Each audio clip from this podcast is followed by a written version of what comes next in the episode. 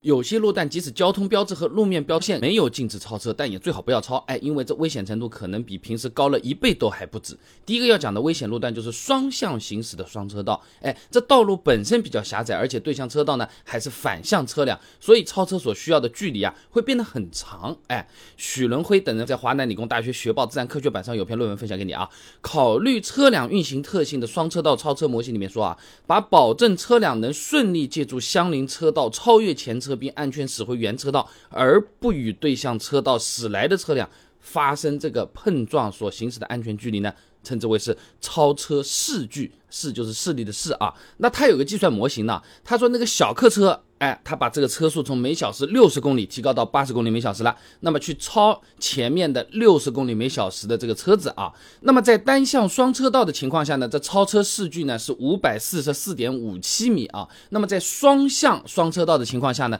哎，假设对向车辆时速也是每小时六十公里的话呢，哎，这个距离会变成一千零七十七点一米，超过了一公里，接近翻了一倍啊。其实不仅是双向双车道，在任何狭窄的双向马路上通行的情况都是类似的，都应该尽量避免超车，尤其是碰到弯道、陡坡、夜晚恶劣天气等条件时啊，实际可视距离完全达不到超车视距的要求，哎，超车几乎就是你戴着眼罩参加运动会，真的就有点瞎跑的味道，非常的危险的啊。那么人行横道前呢，最好也不要超车，因为视线容易被遮挡。白玉芳等人在《城市道桥与防洪期刊》上面有篇论文啊，人行横道交通安全性改。改善措施研究里面说啊，他把这种情况呢称之为动态视距的切割啊，呃，他这个论文里面还做了一些模拟啊，结果呢，他发现，假设我们驾驶员前方的视角是一百二十度，那么在三车道并且是隔壁车道有车的情况下，人行横道和停车线的距离啊，最少需要五米，才能保证我们驾驶员视区通透。那么按照道路交通标志和标线，它上面说啊，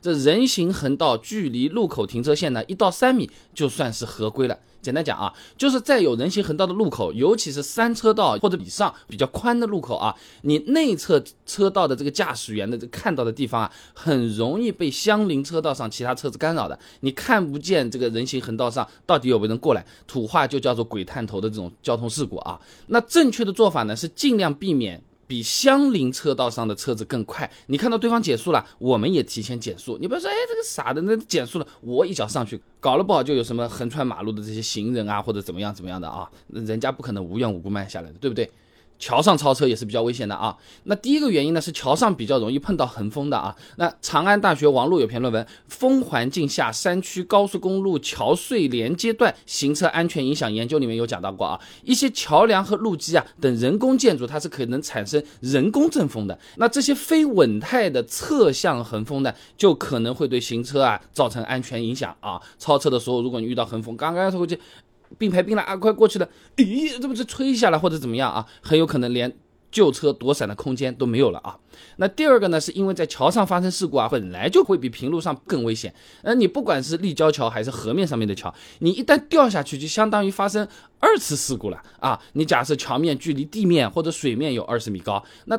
哎五六层楼了，那你这个车子从五六层高楼哗这么掉下来，就相当于呢是以时速七十一公里。再撞了一次，而且这次很可能就是没有什么气囊了，前面已经弹掉了，或者说是足够的缓冲区了，生还的几率会很低。你哪怕撞在水上也是一样的啊！你网上搜搜跳水节目啊。那有坡的地方呢，最好也不要超车，这个坡越陡越是不好超啊。辽宁工业大学方亮亮有篇论文的《不同路况下汽车前方防撞安全距离模型的研究》上面有讲到啊，这坡道呢，它会影响车子的动力性和制动性。那简单来说呢，就是车子在坡道上呢，可能油门和刹车啊都没有平时在平坦路面上开车这么听话了。那一旦我们驾驶员判断出错，这超车的时候啊，哎，就有可能会出现问题了。因为就好比说啊，这个考试前你按照平时的复习强度来复习，觉得这次肯定是考得过的啊，哎，但是考试的时候才发现，这次考试整体的难度提升了，哎，这个坡度上去了，很多疑难知识点哎没有复习到，哎哎，结果啊，呃，有可能你能不能及格都是个问题了啊。那在此之外啊，哦，我们驾驶员呢，在坡道上面开车啊，还非常容易产生错觉。哎，呃，重庆交通大学啊有篇论文分享给你，公路视觉环境对行车安全的影响里面有讲到过啊，这驾驶员在坡道行车的过程中啊，尤其是前后坡道的坡度有变化的时候啊，会对坡度产生误判，可能进行一些不必要甚至错误的操作，哎，这都是会增加超车的风险的啊。那总的来讲，除了大部分的隧道啊、匝道口啊有白色实线的地方，哎，刚才前面讲到的这四大路况，即即使它标的是虚线，哎，可以超车啊，或者说干脆就没有标线，我们也要尽量去避免这种超车，哎，没有必要的话就不要一时图个爽快了啊。